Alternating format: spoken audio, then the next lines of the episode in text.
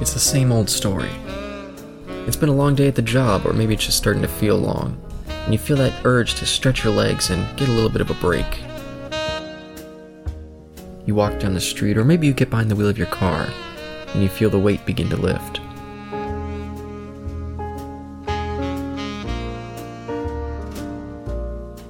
You walk through the doors, and the sound of the place starts to clear the air. You get a table, you order your drink, you listen to the sounds of the bar, and soak in the conversation.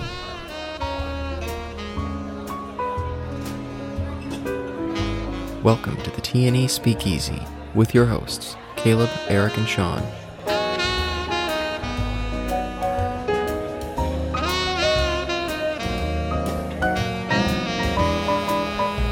Listen in as they discuss a variety of topics, such as Life Is Beautiful, movies based on rides, and documentaries.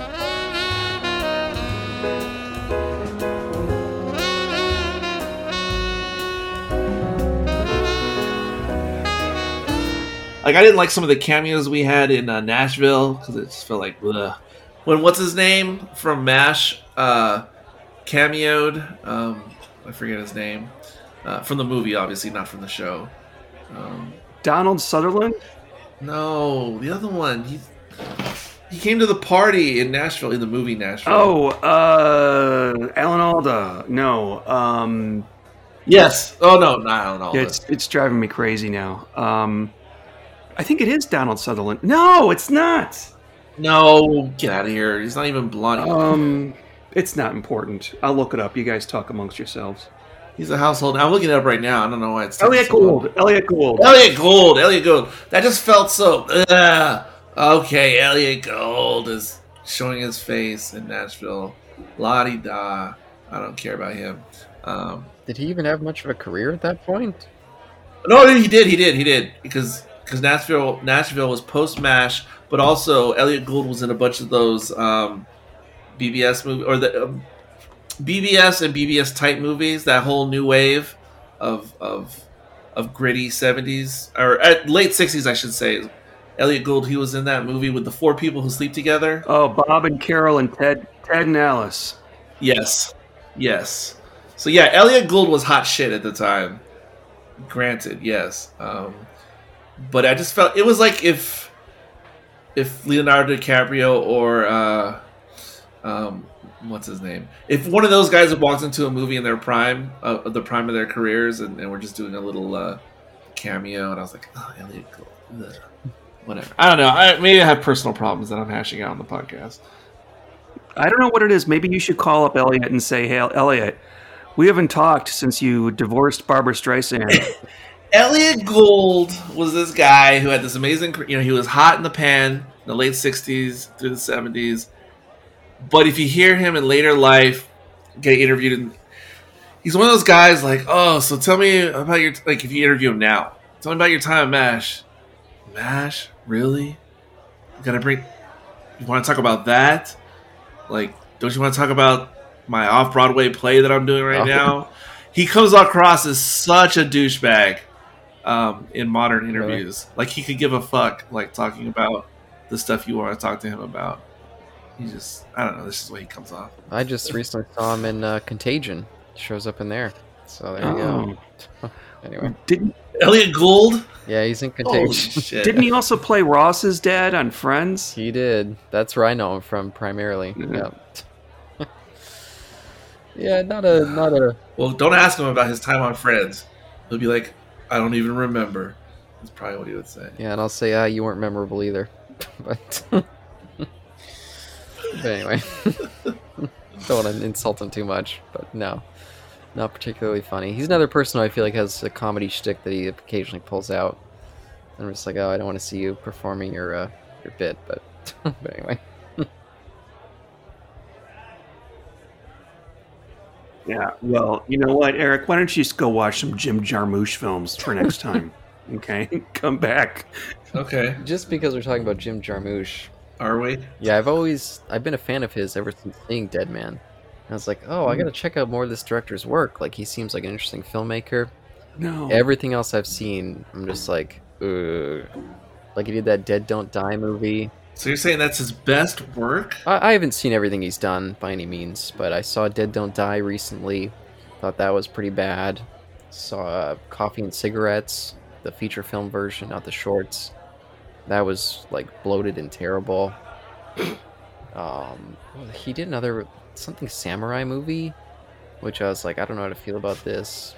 Do you guys know which one I'm talking about with Forest Whitaker? Samurai Dog. Oh yes. Oh yeah, yeah, Ghost Dog. Ghost Dog. Yeah, yeah. But I caught it at the moment. I enjoyed it, but I caught it when it came out. Yeah, it wasn't terrible. There was some buzz around it at the time. But I was kind of like I don't fully know how I feel about it. I think it was called Ghost Dog: Way of the Samurai. That's it. There we go. Correct. Yeah, that's it. Yeah. So I'm not quite sure about how I feel about that filmmaker at this point, but anyway, I'm not sure. Maybe it's just the booze, and maybe bring that up. But anyway, have you seen Down by Law with Roberto Benigni in it? Oh, a Pinocchio. Roberto Benigni? No, I've not seen that one. Like that movie. Sean loves his work. No, thank you. Bye bye. I think I only know him from Pinocchio and seeing that as a kid and being like, this is kind of weird, but kind of interesting at the same time. Wait a minute. Pinocchio just came out a couple years ago. Didn't he do that? Didn't it? No, I'm pretty sure that came out sometime in the 90s. I'm going to double guess your police work there. Roberto. Because I remember when we did Life Is Beautiful, I was like, oh, the last thing he did was... Or maybe it was the early aughts? I'm going to look this up, too. Let's see here. Sometime when I was a kid. No, Pinocchio came out in 2019. Or are you thinking of Pistachio? Oh, no, you're right. There was another version of Pinocchio from 2002. Yeah, this is the one I'm thinking of when he plays a live-action version of Pinocchio. It was like a weird kid film. Came out when I was... Oh! Benigni plays... Wait, hold on. Is he in both? Did he do another Pinocchio? Yes. In Pinocchio 2002, Benigni plays Pinocchio. In 2019, he plays Geppetto. What? He's returned even after that terrible film. He did another one. He plays in both movies. Wow. Okay. Wow. Maybe he felt so like I'm committed to this. I'm not going to let this go. I'm return to Pinocchio. Well, I'll live a very happy life never seeing any of these movies at all because I can't fucking stand the guy. That's so funny. Seriously, we watched that, what's that film called? Life Is Beautiful. Fuck me. No, Life Is Not Beautiful. I want this to end now. I remember when that movie first came out and everybody was like, oh, it's so great, this Italian movie. I think people just felt glad they went to go see a foreign movie and they enjoyed it. Oh my God, we've talked about this. I thought it was so sweet, the end. No, I thought if there was ever a Holocaust movie that's also a date movie, it's this one. I bought that movie for you guys' podcast. I meant to watch it and I fell off and I never got around to watching it. It's a good movie. No, it's not. It's not a good movie. It's silly. It's unrealistic. It's... Yeah, when I was a kid, you know, every now and then my dad would drag me to the art house. Well, the art house movie in the theater that will show the art house movies in San Antonio. And whenever we went to that theater, I always knew, I don't know what's going to happen. Like, I don't know what we're about to see. You know what I mean? And that was one of those movies, and it was like, oh, this is a good one. This is one I like. And I remember I wanted to buy it on VHS, like as soon as it was going to come out after seeing it. And that's Life Is Beautiful? Yes, because I thought, again, we talked about it, but the first half I just think is super funny. I think most of all, oh my God, speaking of what's funny, why do I think that so many of those gags are really funny in that movie in the first half, in the happy half? And then, obviously, the whole Holocaust stuff. But then, there's something about... Oh, I think I must have told Sean, maybe it's because he doesn't have kids or something. There's something about doing everything for your son, even if it's like trying to trick him to making him think that these horrors are... We're not really in this terrible place. And, yeah, well, let me tell you something. Yeah, it's lucky. That son turned out lucky. One small move... And he would have had to have counseling for the rest of his life. He had no idea what he was in store for. Assuming he lived. Check it out, Caleb. The movie, I just can't. I can't with the movie. It's not a long movie. It's like an hour and a half. I just can't stand the guy. Yeah, I'm looking at my DVD right now. I keep meaning to watch that.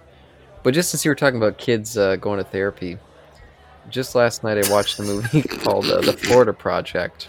You guys seen that? Oh, yeah. Oh, that's really good. Yeah, good movie, but goddamn, those poor kids. I mean, fuck. Yeah. Oh, good old Willem Dafoe. Yeah. There's no good ending to that. After the cameras stop rolling, it's not gonna. You know. I actually thought the ending was really bizarre. Like it switched to like shot on like an iPhone, and then they're going through Disneyland. I was like, what's going on? Like, why does this look so weird? And it just ended. Are they really in Disneyland or? Yeah, it was Disney. Yeah, they were really filming in Disney World. I guess just legally. That's why they shot on like an iPhone. Did you ever see that movie Escape from Tomorrowland? No, I didn't see that one. I heard a lot of good things, but I missed it. Weirdo movie. I was not. Oh, was it the Disney one?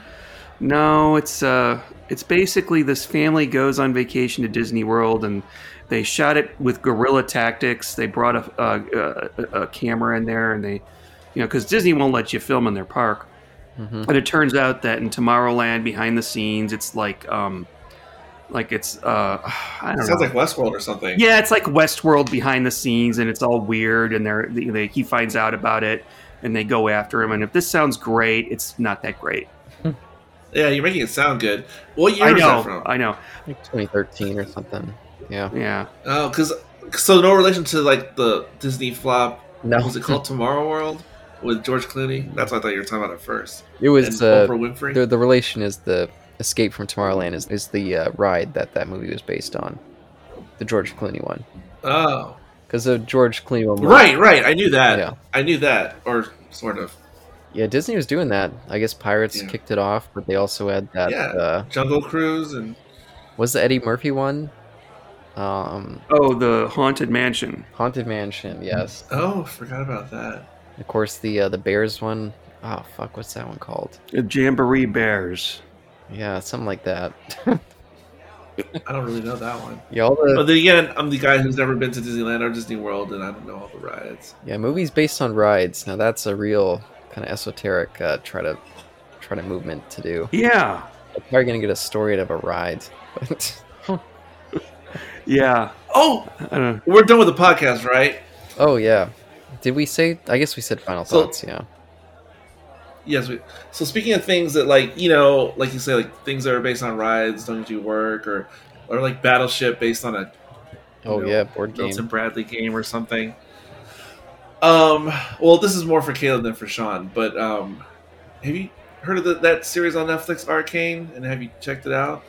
Yeah, a girl I'm seeing is trying to recommend me that we do a podcast on it, and I was like, oh. Have you checked it out yet? No, I haven't watched any of it. So, Sean, another thing that's doomed to fail is whenever you make a show or a movie based on a video game, like it almost always goes wrong. And Arcane is based upon this really popular video game that I don't play and know very little about. And so when I heard Netflix had this animated series based on it, I was like, yeah, okay. Well, I don't play that game. I'm not that interested.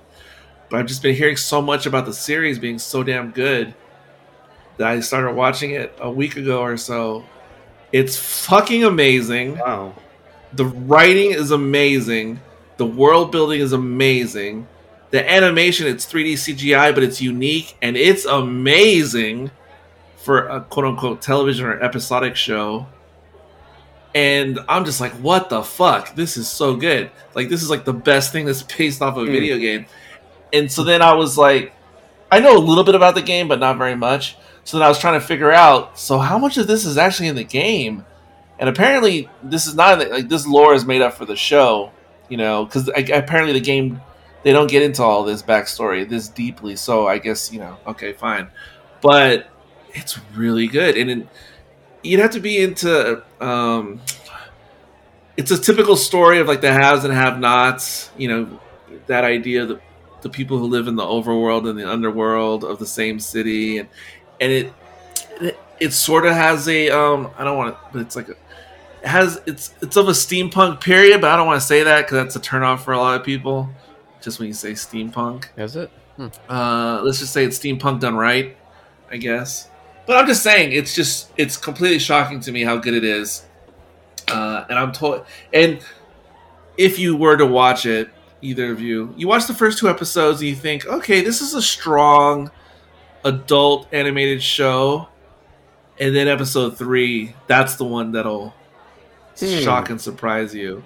And then episode 3 is when you're like, oh shit, they're not holding punches.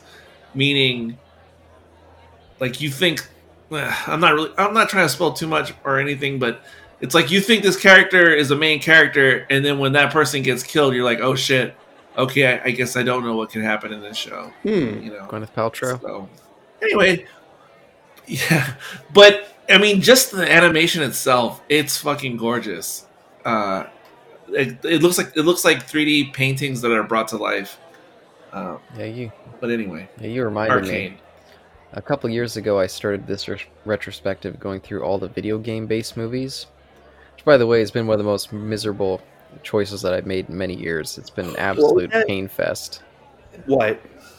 Going through all the movies based on video games. Oh, God. Been nothing but misery. But I don't know why you'd even do that. Yeah, that's what are you, a sadist? Or a masochist? It was a podcast. A podcast I follow started doing it, so I was like, okay, I guess I'll go and do it too, except they didn't do any of the animation, but I do the animation, so. But I recently watched In the Name of the King, another Uwe Boll film, and that was starring, what's his name? Jason Statham. And Matthew Lillard showed up, like 2011. That was the last thing I've seen him do, In the Name of the King, so.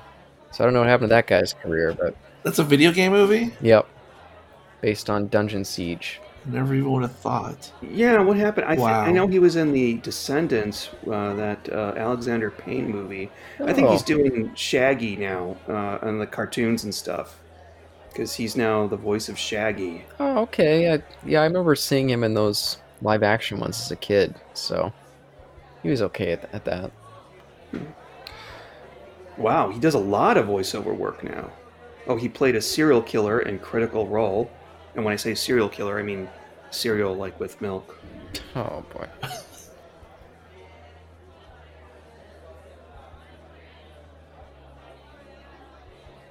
I've got a question. So, supposedly, Tom Selleck was going to be Indiana Jones, but he turned down the part to play Magnum P.I. And obviously they hired Harrison Ford. Well, you guys know the Chippendales, the chipmunks from Disney. Have you ever seen where they had one dressed up as Magnum P.I. and the other one dressed up as Indiana Jones? No. I wonder if that's on purpose. No? Okay. Never mind. That's interesting. That sounds like a good theory. Interesting, yeah. I'm trying to think, when did Magnum P.I. the series start? 80? Oh, yeah, the timeline fits. I almost thought it started in the 70s, but it started in the 80s. I know this because they had a crossover Murder, She Wrote episode. Oh, yeah. Chippendale? Oh, yeah. I like those 80s crossover episodes. I always want to know why they were called Chippendales, Rescue Rangers, and why the other guys were called Chippendales. Because I for sure thought you were talking about the dancers at first. I thought so, too. I was sure you were going to the dancers. No. I mean, before the dancers, there was Chippendale, the cartoon characters, and before them, there was the Chippendale style of chairs or something that was old and antique-ish. You know? No? Okay. No, whenever I hear the name, I either think of the topless men in like black jeans or whatever, flailing around on stage. But well, you gotta have the cuffs. Cuffs, yeah. There you go. They're all gay, by the way. And I think of Robert Sidar, kind of a 80s artifact, Robert Sidar, if you know who that is. But oh, Sean, when I went on vacation just a little while ago, and I always like to check out bookstores whenever I go on vacation to new places. And I found a copy of the 1001 Movies book. Oh, really? Yeah, I didn't buy it because it was gigantic. But what was on the cover? What was on the cover? I don't remember. It was like a white version. Let me see if I can find it. I think it was maybe 2014, I think it's what it said on the back. So it may have had Jack Nicholson from The Shining on the cover? Yeah, the one I'm looking at right now just has like a smear of posters. I don't think it was that one. But it did I don't think it was one particular image, but I don't think it's the one I'm looking at. Yeah, they come out with a new one every year. So do they have? Do they like screen out other ones? Like this is no longer up to snuff. We're gonna cut you. Yes. Yeah, but it mostly stays the same, though, right? It mostly stays the same, but like there is this Luis Buñuel movie that they removed, and then they replaced it with another Buñuel movie. But most of the ones that they remove are newer movies. Like there'll be 14 movies from 1944 in there, but only one from 2015. You know? Yeah. And I find that really annoying.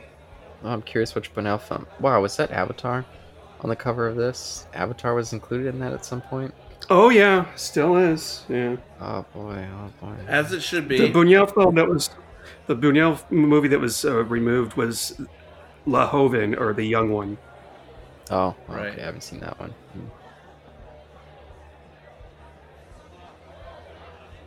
Bald Brian. Did the same thing earlier today on the podcast.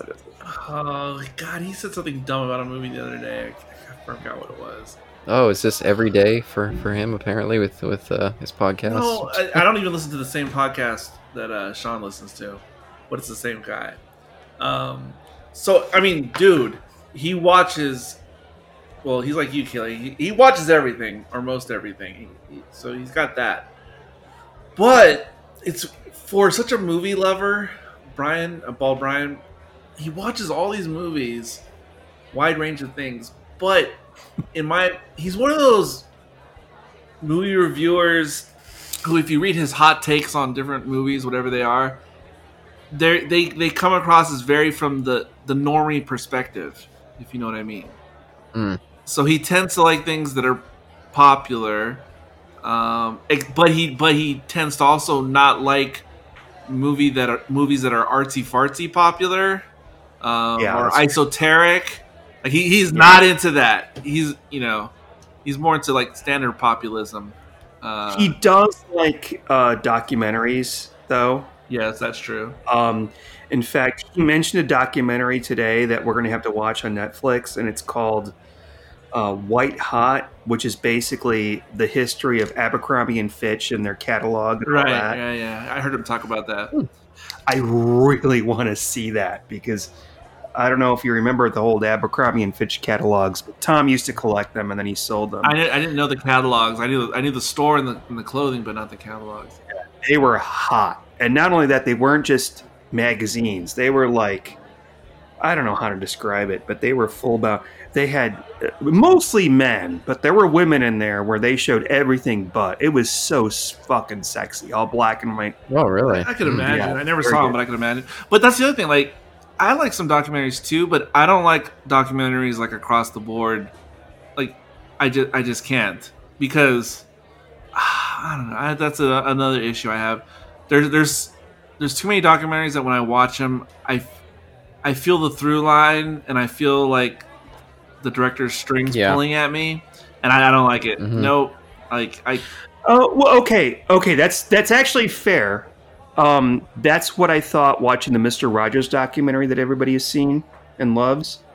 I feel like everything in that documentary I've seen online already, like him testifying in front of the Congress. But then you watch a movie like Jesus Camp. And you're like, they don't have any kind of talking head people. They don't have the They have the director's viewpoint, of course. They've got a camera, but there's no talking heads. There's not the director asking questions. They just show what's going on, and it's like, fuck. Yeah, very disturbing. It is extremely disturbing. Or my favorite all time, Paradise Lost, where they show some news footage, and then they go, the second half of the movie. Have you seen that? No. I don't know what that one is. Paradise Lost, you said? No, that doesn't ring any bells. Fuck! Oh my God, you guys, this is one of the classic documentaries. It was an HBO documentary, and I think it came out in the early 90s, and basically there were three little kids that were killed, and it was in West Memphis, Arkansas, which I think is on the border of Tennessee. And three little kids were killed. And I think they were molested, but I'm not sure.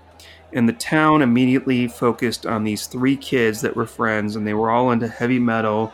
They dressed really goth, and automatically it was like the Satanic Panic. Oh, I have heard of this. Mm. They went to trial, and I don't want to talk about what happened at trial, but it is like fucking watching a narrative movie. It is so good, and you will be so angry at the end of it. And they had two sequels to a documentary. Yeah, that's one of the greatest documentaries of all time. And I've heard people talk about Errol Morris's The Thin Blue Line. I've never seen that. I'm sorry. Yeah, but I don't watch a bunch, but the ones that stuck out to me like in the last 15 years were what is it? The Kid Stays in the Picture. Mm. That's a very popular one. I always wanted to see that. That's a good one. That's a great one. I mean, that's up there. That one's fascinating. And then the Senna one about the Formula One driver from Brazil, I think. That's a very strong one. Very, very good. But again, that's not my thing, though. I mean, seeking out all these documentaries and stuff. Because too many of them, I start to think fake, or you're manipulating the story too much. Yeah, I was going to say, because on OneNote, I make a list of, like, I probably got, like, 40 directors on there, and that's what I use when I go through all directors' films. I'll watch them all in the OneNote that I made, but I never include documentaries. It's like Martin Scorsese, he's made so many films, I just cut out all of his documentaries because I'm like, fuck all that bullshit, I just want to watch the narrative films, because he's made who knows how many documentaries. Really? I just don't even bother with that stuff. I'm not even sure why, because I usually when I watch documentaries I like them. But whenever I do director retrospectives, I just don't bother with any of their documentary work.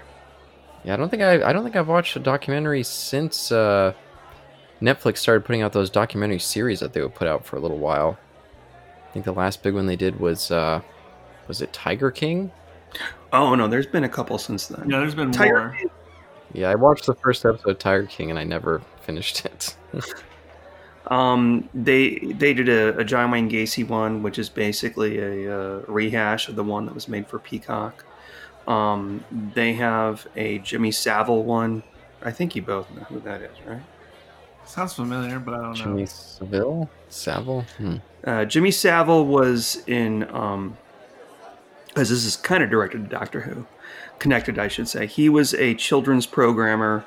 You know who I'm talking about now, right? Yeah. And he was a big, huge, famous celebrity. Yeah, I've heard jokes about this guy.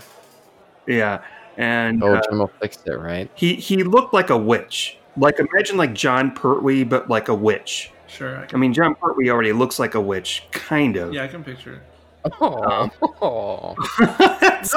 No. Yeah. But no, like more pointy nose, more not as curly hair and. And this guy, he had a show called Jim Will Fix It for kids. He did a lot of charity shit, and it turned out that this piece of shit was just molesting kids left and right. Like it was like real bad. Yeah, I heard some of this. I just never read into it. It was as bad as Jeffrey Epstein, except not as like he didn't have that much money. Probably he didn't own an island, and Netflix took out a documentary about him and. Steve told me about it, of course, and I showed it to Tom. He's like, I don't know who that is. I don't want to watch that. So Mr. Grumpy Grump won the day. But yeah, I don't know.